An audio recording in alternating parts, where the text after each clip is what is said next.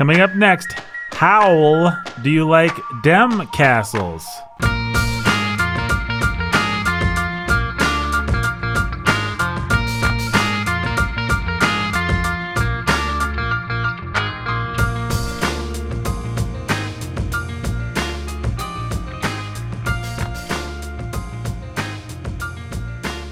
Hey, everybody. Welcome to the Bookening. My name is Nathan, your humble and obedient host. If I was dead, I would be a ghost. If I was a braggart, then I would boast. If I was bread in a toaster, then I would be toast. If I had money, I'd have the most. I can't think of any more words. You got anything? If you were on Survivor, you would be Jeff Probst. If I was on Survivor, I'd be Jeff Probst. That's kind of breaking the rhyme there. Yeah, that was a bit of a slant rhyme. Uh, uh, And from the We're not- poet, the published Irish Catholic poet himself. wait, in Ireland they say it Prost. Yeah, Pro- Prost, yeah. Prost. You got it? Got any oh, more? if you were eating Madeline cookie, you would be Prost because I think they say it Prost instead of Proust there. really? In Ireland? I don't know. We just in have the like on, on the on the the continent? Yeah, which is also well, Jake's over in Wales because he has his magic castle Mm-hmm. that he likes to go over there because he's a narcissist and chase after Welsh girls. Yep. Jake's running a little late today, so we said we'd come up with a nasty story. That's not the that nasty that might have been that might have been too nasty. He's Jake's in Wales like Jonah because he tried to flee from the podcast and he got eaten by a couple whales. Oh man, I'm not winking at you, Brandon. I just I got something in my eye or something. Oh man, too bad. I thought you were winking at me. Ugh, oh yeah. Now I'm rubbing my eyes. Hey, check that out. It looks like on my microphone because my camera's really wonky and weird. It looks Mhm. like my microphone's like badly CGI'd in front of me. Yeah, Doesn't it I- kind I- of? Yeah, I, I see what you mean. Like it almost looks fake. Yeah. Like I have one of those weird even my ear headphones look strange. It's like I have one of those iPhone filters yeah. that's not supposed to be there. You know? Like Well, cat. famously, Brandon does well refuses to appear anywhere without an iPhone filter to make his face Oh yeah. look that much more Fabulous. Fabulous. Oh man. Okay, I got this. I'm sorry, folks. We are going to talk about Howl's Moving Castle today. It's going to be a brisk, invigorating conversation about a book that we really liked. We're going to be on point. We're not going to spend 20 minutes talking about Harry Potter World or anything else for that matter. We are going to just as soon as Jake shows up, we are going to launch into, I dare say, the best podcast anyone's ever recorded on the topic of Diana Wynne Jones' Howl's Moving Castle. I dare say. Uh, but right now, we're just waiting. Uh, Jake's Jake should be here like any second. I don't know what's what's going on with you there, Brandon. What is uh, the most Nothing. exciting thing that our listeners desperately want to hear about that's going on in your life? We told him about the horses. Did we tell them about the horses? I don't know. I've got horses. Yeah, you got horses. Yep. When anybody comes over, if they're men, I give them whiskey and I give my horses some beer. Mm-hmm. So Is that like is that a thing? Is that a reference to something? Is that- whiskey for my men and beer for my horses. Oh, Willie is that a- Nelson song. oh yeah, I don't. Whiskey for my men, beer for my horses. Well, fun story. Brandon wasn't sure whether he wanted to record any more bookening, and I visited him, and he showed me his prize horse, and I said, "I, I really think you should record more bookening." And Brandon said, "I don't know. You know, I got better things to do with my time." and so, what should happen? But Brandon wakes up covered in blood, and The head of one of my be- horses. yeah. What should be in bed with him but the the head of his prized horse? And then I swore vengeance on Nathan. Mm-hmm. Yeah. Yeah. And that's why we're both appearing on this podcast together. yeah, because this is a form of vengeance. Yep. the only vengeance is on the listeners.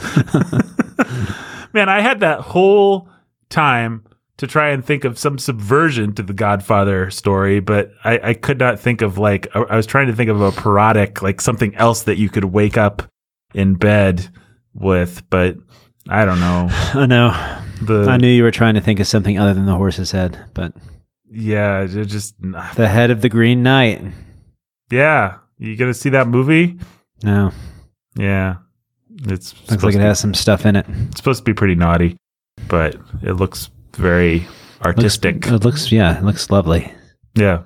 I said, I said that with a smirk, so nobody thinks that I just used the word lovely unsarcastically.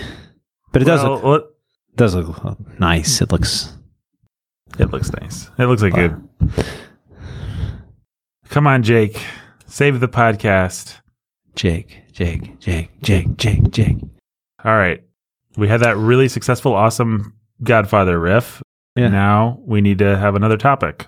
I don't know. Why don't you ask me a question? Uh, Do you have any horses, Nathan? I have zero horses. Do you have any pets? I have zero pets. I have one baby, one wife, and that's it. That's enough, really. What are your hobbies? You know, I enjoy long walks on the beach. Oh, but ladies, he is not single. No, I'm not single, but I do enjoy. Actually, I don't know that I've ever been on a long. How many long walks on the beach does one take? I mean, I don't know. if one Fun forgot one- fact: When this podcast started, Nathan was single yes, it's uh, very much ready to mingle. Hmm Then I mingled and He became done mingled. Yeah. Oh, I mingled. oh boy. now I'm no longer single. No. All three of the booking women are married to the booking men. That sentence didn't come out the way I wanted to, but I think people understand what I'm saying. A true statement, nonetheless. We all have women. I've got a picture somewhere on my phone of the three booking women all standing there smiling for a picture. Isn't that something? Mm-hmm. Oh man, Jake said he was five minutes out, but I think we're over five minutes now. This is insane. He's the king of mingling. Oh, Jake. here he is. Here he is, the king of the mingle himself. King of King of the Mingle. Mm-hmm. The king of mingling. The king of the mingle, no longer single. Brendan was just commenting on the fact that I'm not single, but that I used to be. When the Which podcast could- started. Could be said of any of us, but you guys, you guys have never been single. No lady has ever listened to the booking and dreamed of you guys, or if she has, she's she's a jerk. Whereas every lady that used to listen to the podcast dreamed of me, and we Yeah. famously we famously had to hide my marriage for a couple years so that there wouldn't be a rash of suicides across our listenership. Uh, yeah, it's true. He's Jake Menzel. He's the pastor who's a master of reading. How's it going, Jake? Good. What's new? I mean, I don't know. I want to tell you about things that probably I shouldn't be talking about on air. So that, but that's all that's on my mind. So Okay, well, we'll talk about let- let's let's tantalize the listeners with that. You'll never know. you'll never know. It has to do with Evansville, and it has to do with our church plant, and it has to do with Yeah, potentially big, know. cool, awesome future things. What you should do is just move here. Yeah, Everybody then you'll know because you'll be experiencing it. You know what? Let's just talk about Howl. Let's. Uh, Jake Jake wants to talk about top secret stuff, so let's get, let's get this Howl conversation on the mics for the dear listeners, and then we'll turn off the mics and talk about other stuff. Well, yeah. I mean, my thoughts are it's a good book. People should read it. The end. you think it's a good book and people should read it. Jake, your thoughts? I agree with that entirely. I think it's one of the most fun and imaginative books that we've read. And I love the world building. And I think if you have a kid, I, I just think every kid should should try out Diana Wynne Jones. I think, Yeah. and I think this is a great place to start. If your kid uh, needs their imagination fired, she stands as good a chance as anybody of firing it. And if you're you have an imaginative kid who just loves having somebody outside the box to fire their imagination, she can do it. I just think she's really enjoyable for that reason. She's a good writer, fun plot, sweet story. This is a really great kids book or family Yeah. book. And not just kids. I mean, hang on just a minute. Anna, what are you reading right now? What author? She said Diana Wynne Jones. Oh, we we could hear. She's reading. But but we both did put our headphone our headphone ears up She's- to our she's- microphones. She's in, she's in bed, and right now she's reading another another of the crest. Is it Chrestomanci, whatever? that Chrestomanci, series. I think. Yeah, Yeah. that's So- fantastic. yeah, uh, I said family. Like I think I think she's just a lot of fun. Well, yeah, I wish this is maybe even more than Watership Down. Well, I think Watership Down is the superior novel, but yes. I w- almost wish more that I'd had this as a kid because it's such a fun world to live in and to imagine sort of your own stories about and just like the mechanics of the castle that can open up into different shop fronts and stuff like that. That's the kind of stuff that really fired my imagination as a kid. And I just Well, think I, I would have it- liked to have this as a touchstone. Absolutely. And then the other thing is like I don't have any doubt that if I had uh, read one Diana Wynne Jones book, if I had read this book, I'm like I'm a fanboy, Mhm. you know, Mhm. as a kid. And that's cool to like, you know, have an author that you can just man, I want more of that. That particular brand of crack is my brand of crack and I want it and she's got it. Yeah. And you know, for goodness sake, I got stuck on on uh, R.L. Stine. So, I mean, Yeah, she would have been better than that. I, I dare say she, she would have been something been of an better than improvement. Well, and I and and as a as a as a doodly dude growing up, I wouldn't Mm-hmm. have necessarily had to be embarrassed of her either. Yeah. Yeah, this is one of those books that interesting. I mean, I'm maybe I to- would have, but I wouldn't have cared. Like she would have trans she she would have beaten the impulse in me to be Mhm. embarrassed. I think Yeah, the way that Lewis did with Narnia. yeah, precisely. Yeah, I'm. I probably will read more Diana Wynne Jones books. Actually, if I can ever make any kind of space in my life, she'd be right at the top of the kinds of books that I'd like to read more of if I ever Same. had any time.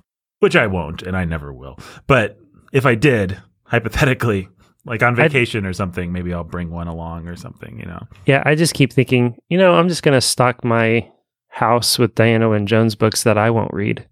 Mhm. But the more of them I have for my kids to find, great. Like The better. just get your credit card Yeah. out and go to that Folio Society. They've got a nice version of Howl's Moving Castle and the second one, Castle in the Air or Castle in the Sky or Do something really? like that. Yeah, sure and they actually, like, they're for Folio Society. They're pretty cheap. It's like sixty-five American plus shipping. sixty or something, yeah. so you're looking at eighty. American dollars, and I say American because anytime I go to that website, it pulls up as UK. I guess that's Pound. Not bad at all. yeah. We all have more money than we know what to do with. That is one of the nice we use things. hundred dollar bills as our bookmarks. hmm as our toilet paper. I mean, let alone our bookmarks. Yeah, I mean Yeah, I mean we got the supporters and so why not? yeah. That's a little sarcasm, supporters. We need more of you, jerks. Why don't you We know support you're us? out there. Yeah, we love our. No, we're just kidding. We love our lurkers, but we could use some more support. We'd like to get up to 2K so we could do a deep dive. Our first ever truly deep dive, like deep. Well, I guess we tried to do Tolkien, but that was a mixed experiment. I will admit, but th- deep dive into Anna Karenina would just be, hey, here's some more handfuls of treasure. a whole year of Anna Karenina.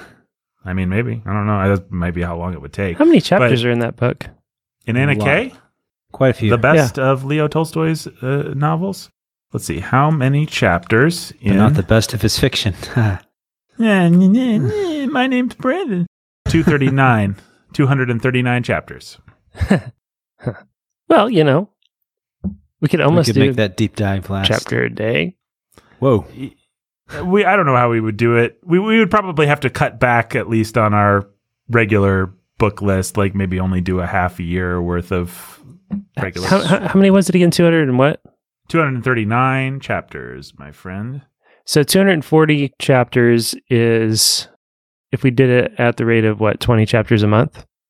Yeah, that sounds reasonable. So 8 months. No, 12. That'd be 12 months. It'd yeah, be that, yeah that would be a year.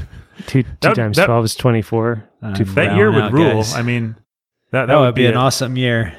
Yeah. Be the year that Brandon learns math too. Good.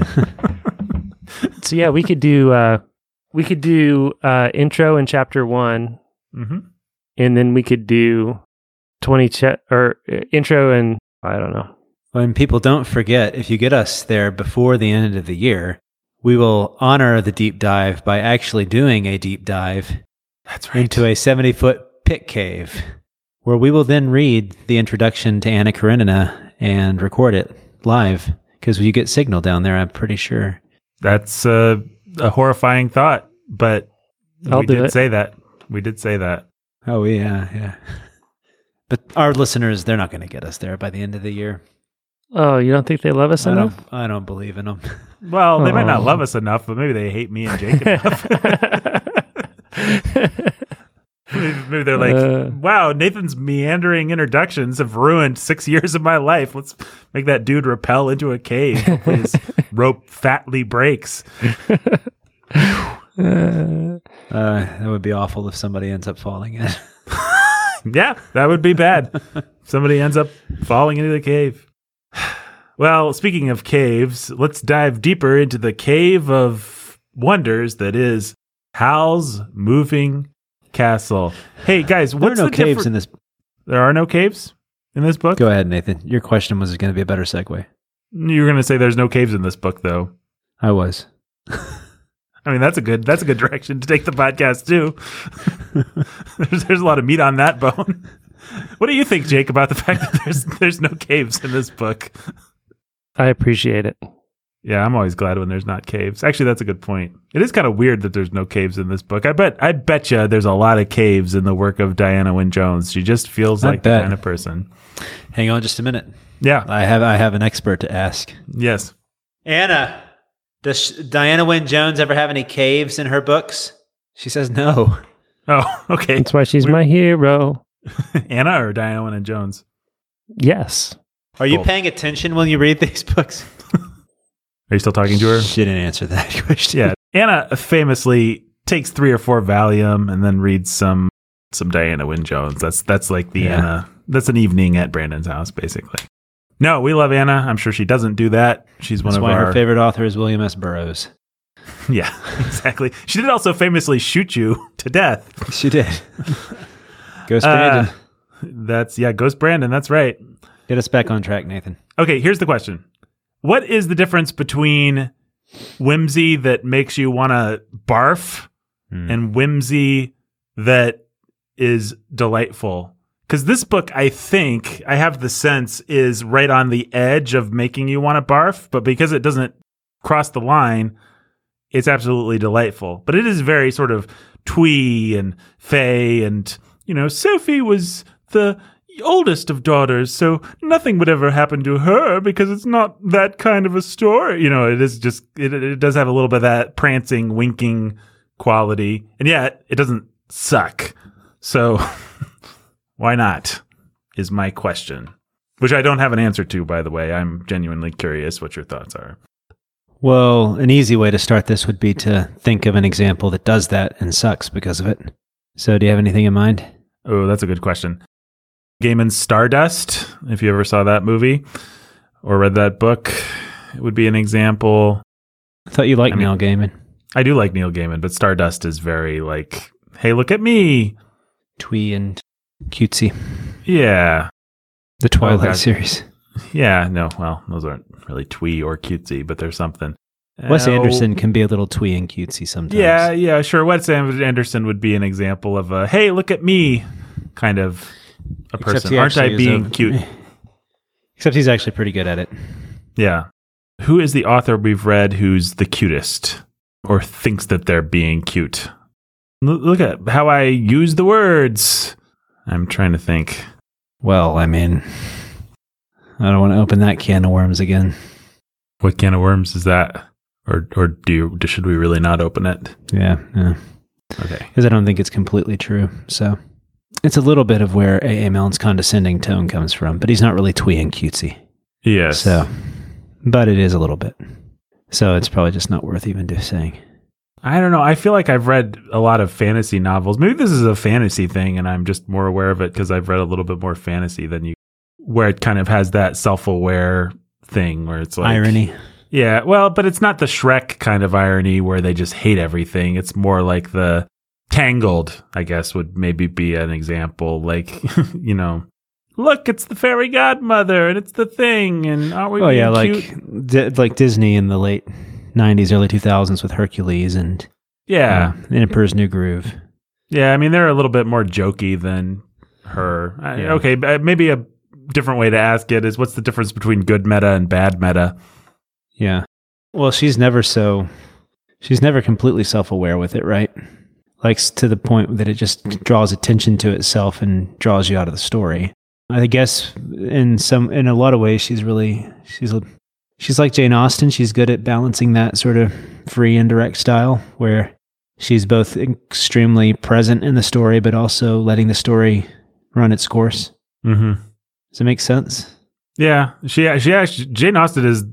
I'm glad you said that because she is the number one author that I kept thinking of actually, and it's not that Diana Wynne Jones is exactly the same, but she has a similar. She's she one of those authors. Yeah, she's just one of those authors where you always are aware that you're reading a Diana Wynne Jones book. Her Yes. voice is very strong. And you can Um, tell she sort of has an opinion on everything, and she stands in a Jane Austen sort of a way. She stands outside of the characters and comments on things a little bit, or winks at things a little bit, lets you know she's in on the joke Mhm. a little bit, but not in an obnoxious way. I don't know. Maybe maybe maybe there's no answer to my question. I thought I thought it was a neat trick because I felt like everything she was doing, especially the stuff the stuff early on about Sophie being the oldest uh, and like all the ways that this was or wasn't going to play into fairy tale conventions. Well, I think that where the twee stuff becomes kind of exhausting is when it's either oh look how clever and smart I am, or it's oh look how weird and eccentric I am, and it just Mhm. like takes that and just expands on that, and so it's just all about the weird. I know Jake doesn't like this word, but it's often associated with like hipster indie music, really. So like if you Mhm. think of those boy and girl bands from the early It just it gets 2000s. narcissistic and self-referential. And yeah, but you so like who's that actress that was on Elf? Oh, uh, Yeah. Zooey Deschanel. She was in a band with some other guy, right? And She they and were, him. yeah, they were like the iconic representation of that movement. But you had other bands that were just like them, the Noah and the Whale, and those kind of guys. Where it's all just about being cutesy and you know smart, but superficial, and also just. But the big thing was to just be eccentric and, but not eccentric in an absolutely weird way. Eccentric in a cute way. So it it is. It's narcissistic and self-referential, and I don't think that Diana Wynne Jones does that. right. In fact, she makes fun of it because that's what Howl is until he grows up. Yeah. It, it's the difference between C.S. Lewis and his imitators, or Chesterton and his imitators, or Mhm. Yeah, actually, you I, know, mean, I can I can think of a Q, not a Q, weird, of a uh, you've been twee. uh, listening to some conspiracy theories lately, Brandon. Yeah, well, that's- Old Q, he can be a little twee. Sometimes. I can think of some twee, twee imitators of Yeah, where it becomes about Chesterton that are look at how cute I am, and yeah. not about look at the point I'm trying to make. Yeah, that's the thing. Chesterton always feels like he's summoning all his powers of tweeness to make whatever point, and it's always it's it's. And the point isn't I'm cute and funny and cool. It's like The point is always point. really profound. Yeah. and I just happen to be cute and funny and cool, and so how can what can I do but make my point cutely and funnily and coolly? But it's not. I'm not. I don't feel like I'm sweating to be cute and funny and cool.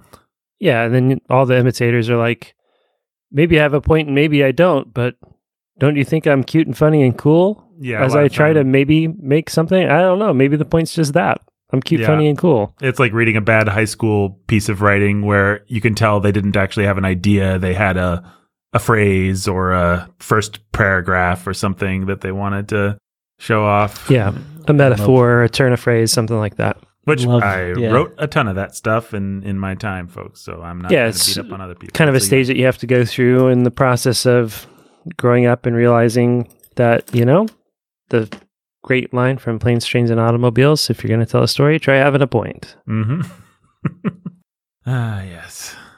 Yeah. The other thing that occurred to me is if Sophie was more of a Harry Potter type character where she was written to compliment the audience to, you know, like we're Yeah. we're all Sophie and we're awesome, then this Yep. book would be an lot, avatar for my awesomeness. right. This book would feel a lot more insufferable. But the fact that Sophie's kind of a brat and she's kind of wrong and she needs to grow up, and the book doesn't seem to have much illusions about her or Howl or any of them. It's it's that, that that's the most Jane Austen esque part of the whole thing is that she has a very sardonic view of human nature and it comes across even for her per- and she, she likes sophie and sophie's got heroic qualities but she's just uh, diana wynne jones you know if the if her characters are her her children she's very level-headed in the way that she thinks about them which is nice and different than what you're used to in a lot of modern genre fiction certainly Sardonic, but not spiteful.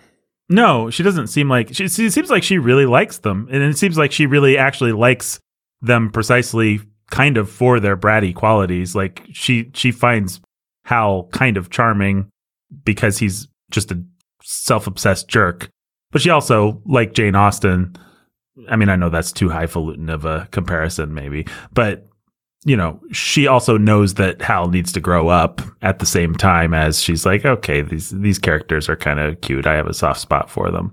And he can go home to Wales, and his sister's family is not like this ideal, perfect little nucleus family out in the countryside. Like the kids are like on the computer when he goes in, right? Yeah, yeah, and the, the the beautiful thing about even just how that I mean that's an inversion.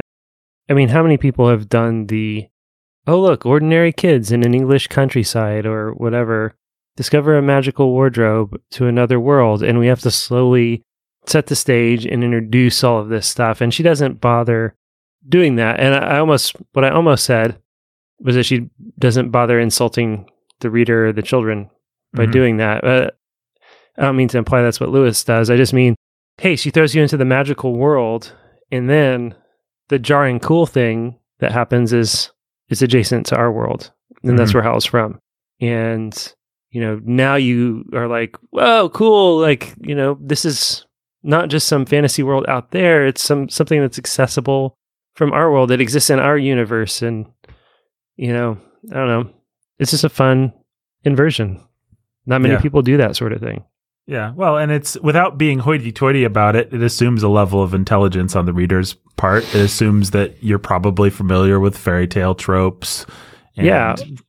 or or that you don't have to be familiar with fairy tale tropes to love fairy tales because children have always loved fairy tales. right, exactly. And so I don't have to introduce you to the concept of a fairy tale. I can just throw you in the middle of one. Any more than I have to spend time saying, "Hey, look at me! I used a John Donne quote." You just use it, and it can Right. give a little extra to the brand. Anybody that knows. yeah, And if you don't, it doesn't matter. yeah, it just doesn't matter. You're just an uncultured swine. Right. yeah, it doesn't matter. You don't matter. Uh, let's see. Favorite character. This is actually a tough one, I think, because this book has a lot of lover, lovable gallery of characters. yeah, I but- mean, I think it comes down to either Sophie or Calcifer for me. yeah, Probably. I'm gonna yeah, I, I kinda incline towards Calcifer, but that feels a little cheap and easy. So yeah, you're know. like that I was- like he was Sophie supposed to be your favorite character. Yeah. Actually, Sophie is quite a bit like my wife. hmm An old hag. I was I bit my tongue. yeah, yeah, that's exactly Just long what I enough for meant, you to beat me to it.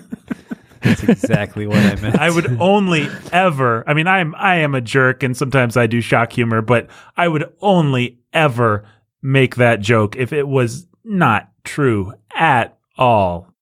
If Brandon's wife was actually an old hag, I would, would never make that joke. make a joke about her Yeah, being an old she's hag. she's bewitched and she's an old hag, and I can't figure out how to break the spell on her. But whatever. I love think you, she- dear. You're saying she's like your wife, though, Sophie?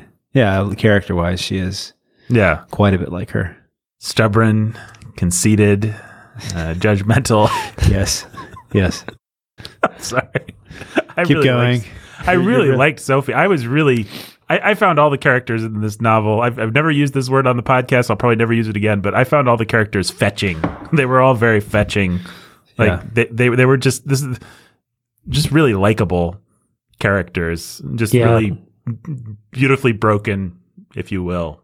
Well, Uh, I the beautiful thing about Sophie is that in in even in how she's drawn, and you don't really know like how much of this is Sophie the young girl, and how much of this is Sophie being impacted by, you know, now she's Sophie the old woman.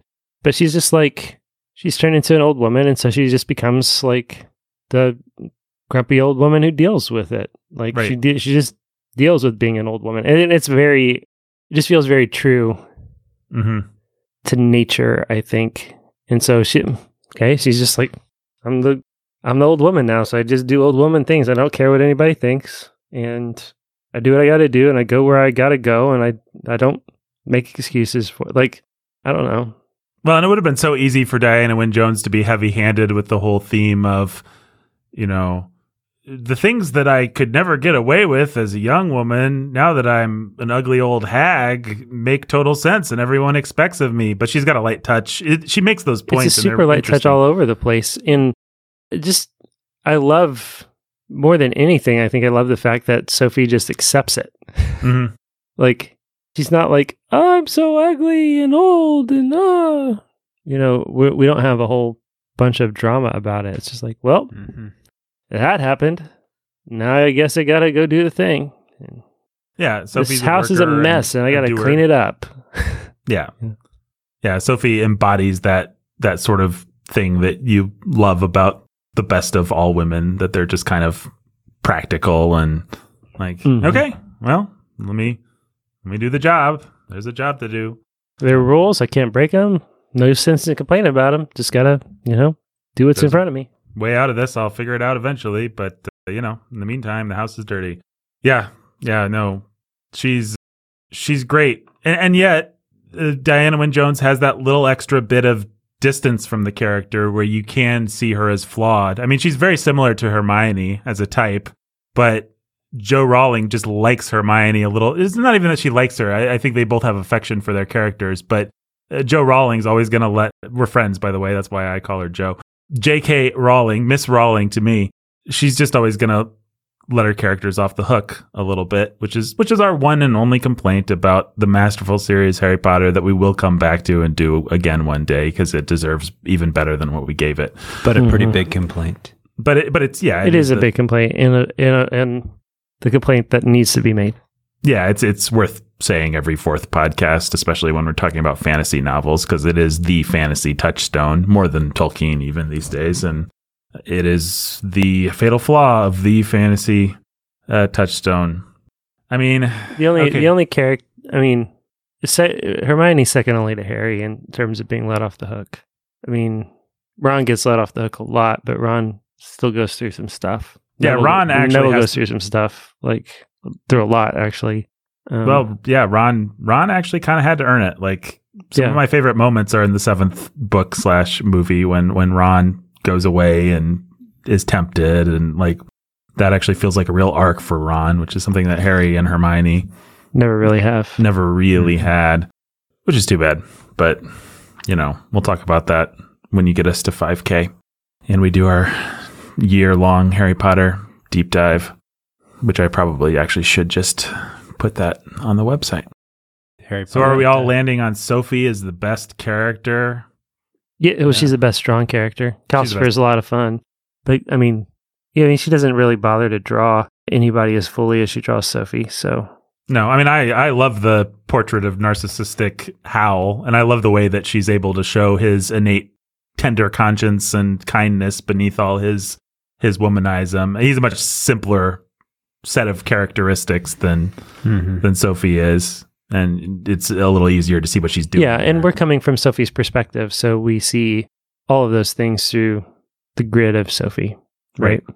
And so she's allowed to, or he's allowed to be drawn more simply. So is Scouse versus everybody else around. I mean, this is Sophie's story, Sophie's Mhm. character, and it's the world through Sophie's eyes. So But she does have these nice touches. Like just uh, there's a part where she asks asks Calcifer to do something. I forget what it is, and she just notices that Diana Wynne Jones takes the time to make sure we know that Calcifer looks really pleased when he gets to show off his blue flaming arm or something like that.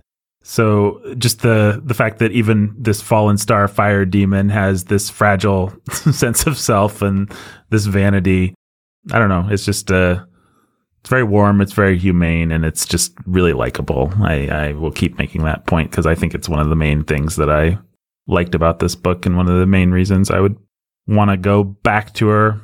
I also just thought, in terms of romances. It's not like she's shooting for the moon or anything, but Howl and Sophie make sense together and Yep. it's sweet that they come together and their relative strengths and weaknesses. I mean, we don't read uh, what other romances. There, there's got to be another comparison point on the booking besides Austen. Austen, but how many romances have we read? I mean, We've read- we read Jane Eyre, but yeah, War, well, and, Pe- War and Peace. yeah, exactly. Well, Sophie there didn't turn out so well. I mean, you could say, since you brought Tolstoy into it, just the sort of like low key, matter of fact, you know, is what it is. They are who they are of it all. Kitty and Levin hmm could be, I mean, you could make worse comparisons, but Yeah, or, or Pierre and Natasha at the end of Yeah, War and Or Peace. Sonia. And Yeah, but yeah, but uh, it's very Austen like, and that really is the best comparison because we're just not, it's just not in any way over. It's very, it's very English. It's Mhm. very It is. uh, dry and it, dry, simple, subtle, understated is probably the best word for it. Maybe it's very Well, understated. that brings us to another topic, which is some of these things are just the whims of fate and time and fortune. You know, the reason that Diana Wynne Jones never quite caught on in the mainstream could just be whatever her publisher didn't advertise correctly. But do you guys have any theories as to like did this does this book go over people's heads or under people's heads or like is there you know I- you're I saying it was kind of dry i was in that british way i was wondering if maybe I- that was it or or what I mean, I do think that her ending is so uh, beautifully, uh, so beautifully pulls everything together in sort of unexpected ways. She really undersells how masterful a job she did in structuring her plot and Mhm. and finishing her story. She really undersells it, and I do think that if she had patted herself a little on the back more, if this book was she- worse it could have been more popular maybe yes, exactly. If she would have put a great big bow on everything at the end, hmm then I think that kids would love it more. Well, it's not just a it's not just a bow on the end; it's a bow on the beginning too. It's like uh, now I'm going to tell you the most amazing story. That's what a lot of pot Yeah. boilers do. You know, dinosaurs they were made by scientists. That's the story I'm about to tell. And then the story sucks, but it you've but got they this, got you with dinosaurs made by scientists. right. You got this great big hook, and that's that's Yeah. one thing I guess that she does not have is. This book does not boil down into a delightful one sentence summary the way that Harry Potter, for example, do, you know, it's Yeah, it is the. I think it is the meets a wizard comparison. It's Yeah. a comparison point. As a as a plot technician, they share a lot in common. Rowling and and Jones, Mhm. but Rowling's just a little bit more, and you can argue about how knowingly uh, she's doing this, but a little bit more knowingly ham-fisted, or a little bit more just not subtle in how she opens with a bang and closes with a bang. Mhm. and I, I mean, I, th- I really, th- that's the that's the seller. That's the, that's the kicker. That's the thing that you know gets the kids talking about it.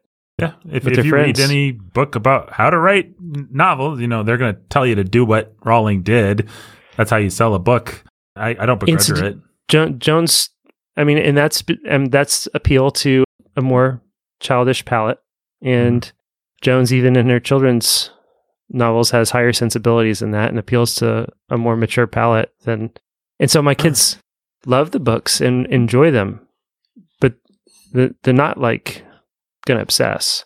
yeah but but if I and I, they probably don't even remember her name except Peter does. Mhm. But I mean, they're as much fun with that book as any book I've ever read to them through, through the middle of it I- I- and to the end. It resolves really nicely, really beautifully. But It does. That that ending where everything is it's like all these layers coming together. yeah, And and, the- and the especially main- when and the when Howl theme touches the pine needles, like it- yeah. Mhm. Yeah, but the main theme is Howl and so they're finally coming and confessing their love to one another, but Calcifer's coming back and all this stuff is happening. It's really it's fun the way she it's got a nice rhythm to it. it really It's- does. yeah. you Yeah. expect like you know oh no like calcifer is gonna like the whole book you just think oh no the minute she lets calcifer free everything's gonna go crazy and we're gonna find out all this bad s- like what have you done like in this comes out of left field with everything Mhm. it's cool it's just cool Yeah, it's nice to read a book. It, it's just a well plotted book. All the dominoes fall at exactly the right place, and it's all it, it has that perfect combination of in, feeling completely inevitable and kind of surprising at the same time. The way things play out, and Yeah, and because of how she she does that, like it's I mean, I I I did I listened to the book and I listened to it on like two times speed. So it's coming at me hard. So this may slow down a little bit. this yeah, this this may play into what I'm about to say, but I just I had genuine surprises at the end and how and how things played out. I didn't have it all figured out beforehand, you know, and I didn't feel the need to, and I didn't like. I just maybe maybe some of that's just me, you know, a different me than I was two, three, five years ago Mhm. in a different place in li- life. But I think some of it has to do with just I was just enjoying the story, and it wasn't all about the plot, but the plot was great. And even though I'm a plot guy, like you know, she had me, she had me on the hook, and she had me to the end. And Yeah, she. I mean, you're right. She had some legitimate twists. I was not expecting the one witch to be the secondary bad guy, Mhm. And the the librarian, whatever she was, to turn out to be the the big bad. Mhm. That was that legitimately surprised me. Yeah, it was nicely done. I liked when her aunt or whatever it is, the maternal figure in her life, turns out not to be terrible. Just just Yeah. nice little uh, Yeah. Yeah, things like that. This this book has a nice moral sense to it. It has a nice sense of seeing yourself through someone else's eyes, seeing you know, seeing the world. I don't know. It was. Uh, I mean, I hate to get get all soppy, but it was just a sweet little book. And let's not lose sight of the fact that she's a great fantasist. I mean, a moving castle with doors into different storefronts and locations and yeah, all the disguises and powered by a falling star. Powered powered by a, a falling star. I mean, it's all it's all really great. And this It this is, is, just this is a world that I really wish I would have had, as I said earlier, as a kid, to, to just live in, to just imagine my own stories in, to you know, for for it to sort of feed my crummy young writer's brain. You know, when I would try and write Yeah. things, like it's just the same way that the the wood full of worlds in C.S. Lewis or some of the Yeah. really nice conceits in Narnia work. Well, and to kind of do a Northrop Frye thing on this, the she really taps into those archetypes Mhm. that, like, even as a kid, like when my granddad, or if I was at a house with a fireplace or something, you could imagine it being an engine that would run the Mhm. house. yeah, Like, especially if it's night and you can have like the fire playing off the windows and on the floor, and it's just orange and the shadows around you. You just get this feeling that you know there's something otherworldly, and it could be this machine that just picks up and starts moving. Mhm. And so I just think she really tapped into that and made the most of it. So, yeah, which I think, Good- uh, all that to say, I think good fantasy does that, right? So Yeah. the pools in the woods, like just the mystery of being in the middle of the woods and having these pools open up and just this world that is at your feet that you can go and explore, kind of like coming upon a cave Mhm. in the woods. Yeah, horrifying Boo. in every in every way. There actually is a cave that's within a mile or so of our house. It's kind of like that. It's this little hole in the ground beneath this tree, and when you go in there, it's like, like got some of the biggest cave formations I've ever seen in my life. They're it's Huh. pretty amazing. That is cool. That's one you guys could go into. It's not claustrophobic. Just Cool. a little bitty crawl at the beginning. Uh, that little bitty crawl might be. No, it's it's not nearly as. You go in the hole, and then it opens up in kind of this big, broad crawl where you don't feel closed in. You actually feel like you're crawling into some other kind of magical place. Hmm. It's pretty. It's it's, it- it's a fun cave. you, it caves in on you, and you slowly starve to death in the dark. That would probably happen. Well, you know that's that's that's what I'm trying to avoid. so you might not want to go in. Anyways, all that to say is, I think she taps into that. Yeah. Whatever you, whatever you want to call it, Jungian archetype, but whatever you know. Well, good fantasy has to have the feeling of inevitability. You can't just say the table was the engine that ran the house. It's a fire because we we see personality in fire, and fire is the engine for a steamboat. Like it has associations that make sense and feel inevitable. In the And- fireplace of a home, and you go all the way back to the Romans with their uh, hearth gods, right? I mean, there was a reason that the fire in the home has always seemed to be such a powerful image. But and then you take in in some so much co- cosmology, angels and demons are are stars, medieval cosmology and he- Hebrew cosmology, and so you have a fallen star as the fire demon. hmm Yeah. So it's Yeah. lots of tropes there, more cle cleverly laid in and and drawn from. Then again, you know, Rowling's just pretty by comparison. Him, she's just drawing from one place. She's drawing from the occult, and mm. Well, And- and she's it is you know again it's what gives her her potency. You know, exactly. if wizards and witches had sports, it'd be on broomsticks. You know, like let's combine What? two really obvious things, but that nobody's combined them yet, and, and everybody make can really imagine cool. it. Yeah, it sounds, and it's you as ubiquitous and universal. Like she's using a lot of stuff that The ring wraiths were scary. Let's let them You- fly. That's one of the lamer ones, but yes, it is one of the lamer ones. But still, the fact that she did it and did it all and did it well, like you know, you can't you can't begrudge her for being a populist, right? Like Yeah. a lot of what we celebrate and like to celebrate on this show and on shows like Sanity at the movies, or at least engage with, is the fact that there's a real art to not just doing something technically well or beautifully, but also in a way that's accessible to the public and that's popular. You know, Mm. it's like you know, you know, we've talked about Raymond Chandler a lot on on here because this is Nathan's example of this. But you know, he wrote pulp detective novels, but he Mhm. he did them artfully, and Mhm. when you can do that, when you can bridge that gap or cross that divide into taking something mainstream, that's a real art. And Rowling's a master of it, and Jones wasn't. Raymond Chandler famously said, I just pulled up this quote because it sounded so much like what you were saying, and you were talking about Raymond Chandler. So he said, To exceed the limits of a formula without destroying it is the dream of every writer who is not a hopeless hack, which I think sums up nicely what you're talking about. You want to best the formula, but you don't want to break the formula. You, you want to take it and make it do new things for you, which is an incredibly difficult thing to do. Yeah. Well, Diana Wynne Jones is great. I'm glad that she just got to be on the sidelines of history and write little novels. You know, it's kind of like would you rather be the person that everybody likes or the person that Some people uh, love. some people love? Diana Wynne Jones will never have the kind of success that my good friend Jo has, but And the people that people won't love her more. well, okay, that's fair. But the people that vibe on this will really, really, really vibe on this. Like this, the, her her way of doing things is just going to be a drug for a Yeah. certain kind of person, and they will Yeah. just I mean, it's Love it. good stuff. It's good stuff. But to be fair, like we've said many times, it, despite our criticisms of it, so is Harry Potter. So yeah, yeah. It's it's such an obvious. It's kind of a hacky comparison point, but what were we supposed to do? Not compare the two? Of them? yeah, them? I, mean, I I really enjoy both, but to be honest, I'm not sure that in the sum total effect of the best parts of Harry Potter, if I wouldn't want to keep Harry Potter over this if faced Yes. with that choice. But Yes. oh, that's an e- yeah, that's easy. But Harry Potter wins. yeah, uh, Harry is Potter's still- full this is- meal. this, this is is just still a delightful good. little souffle or something like that. It's Yeah. it's good.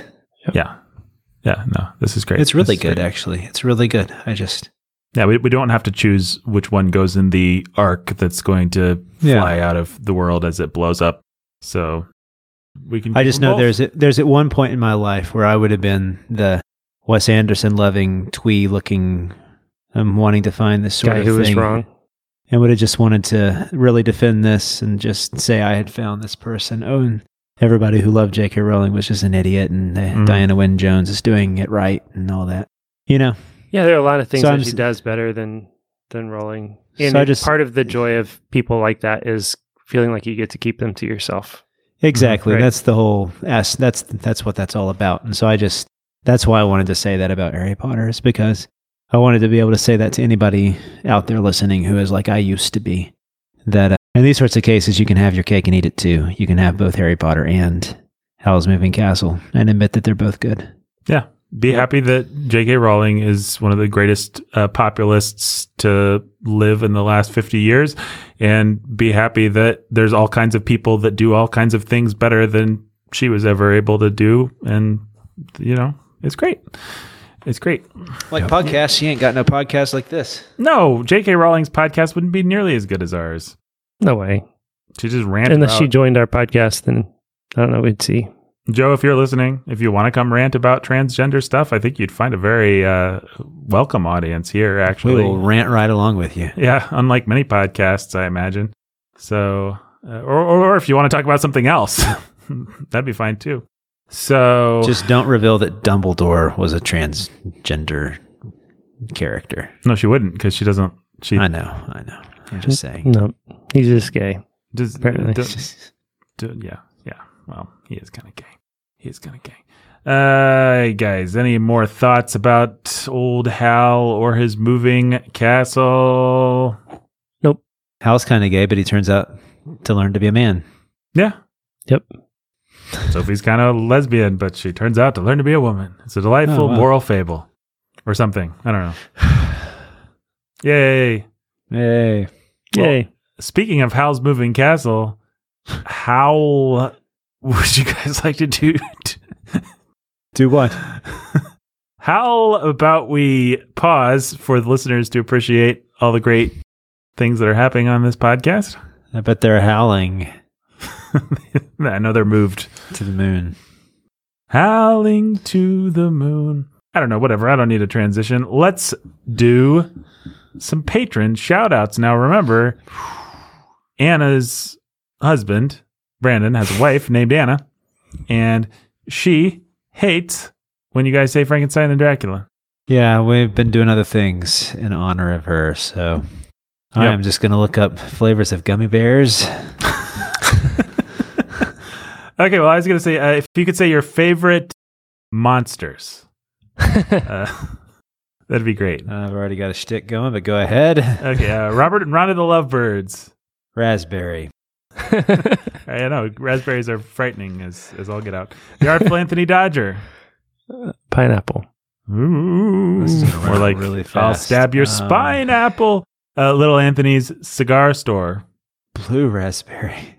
More like boo raspberry. This is going to be great. The immortal, the immortal Chelsea E. Mango. More like mangled. Jimmy Beam and Little Annie Oakley. Peach. More like Sneetches are politically incorrect. Dr. Seuss is canceled. Light blue Uh, watermelon. oh yeah, I'm an idiot. Screech.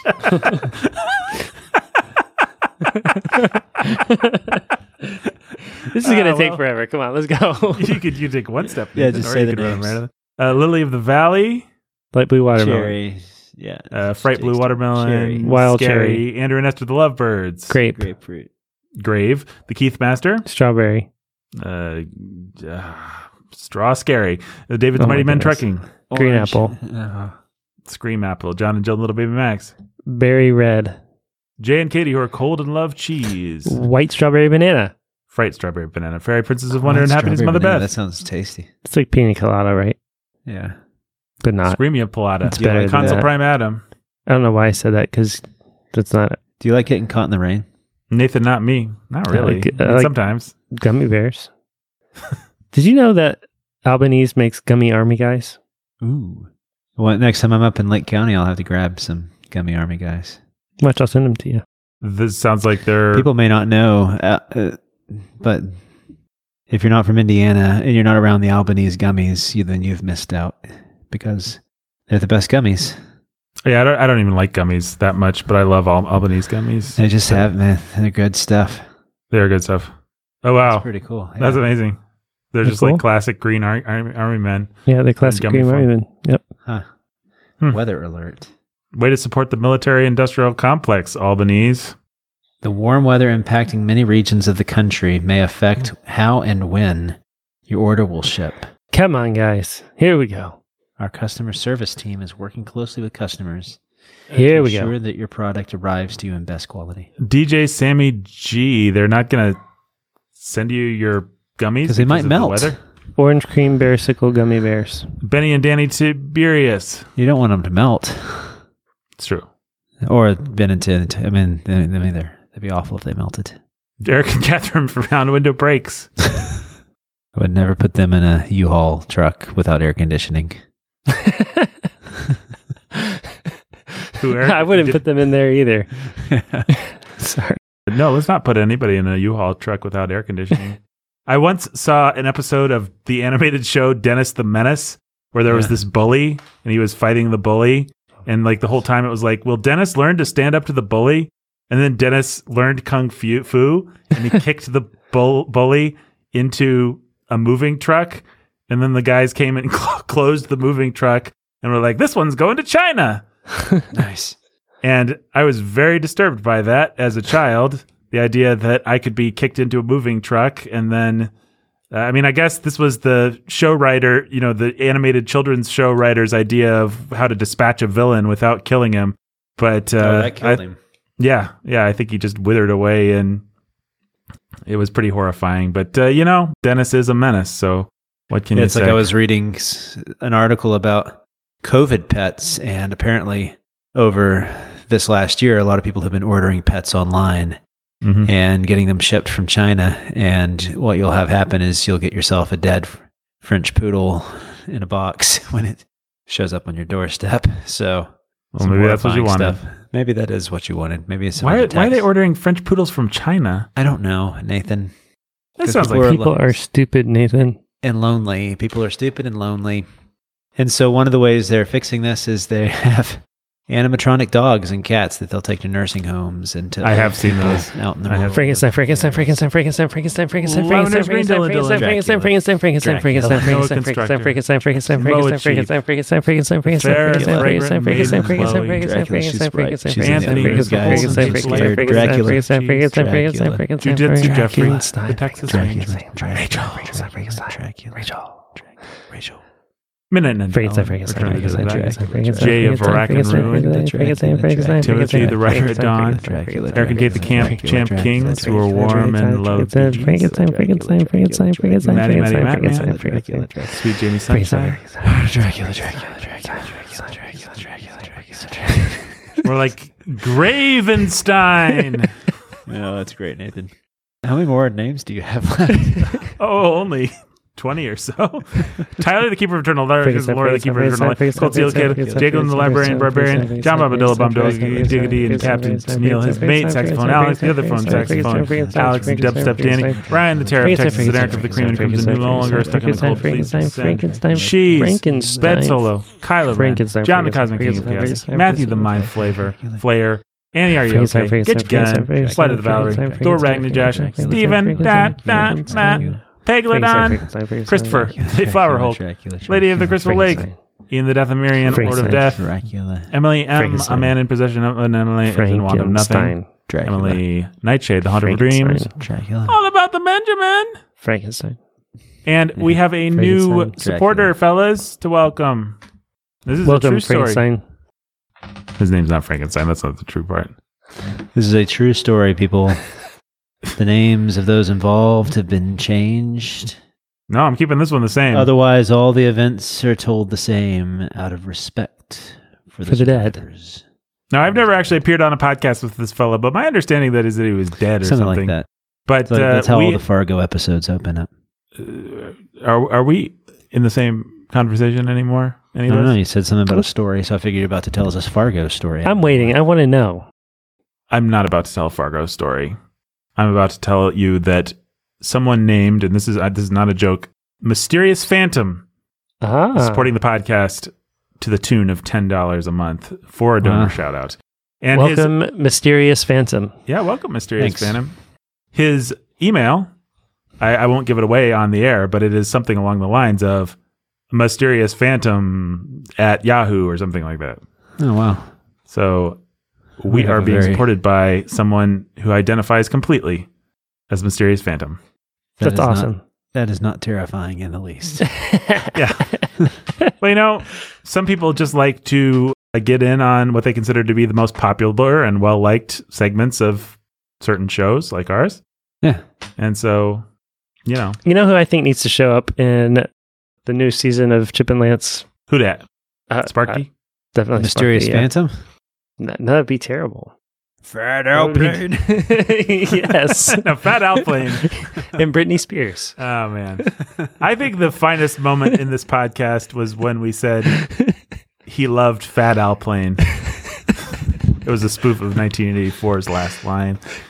I don't remember who said it, but everything to do with Fat Alplane. Man, I love that guy. I love Fat Alplane. It's been around in a while. Hey guys, what baggage did you bring to uh, oh no! House Are Moving you Castle? serious? Oh, we already did that, Nathan. It's too I late. don't. I don't. Yeah, whatever. Uh, uh, I none read Harry have- Potter and I'd never read Diana Wynne Jones. our good friend Ben Sulzer loves Diana Wynne Jones and is always honest to do it, her. And this is we kind of did this episode in honor of him. I guess we could say that. In memoriam. Sure. Yeah. Well, yeah. So long, Ben. Yeah. Sorry you got hit by that truck, buddy.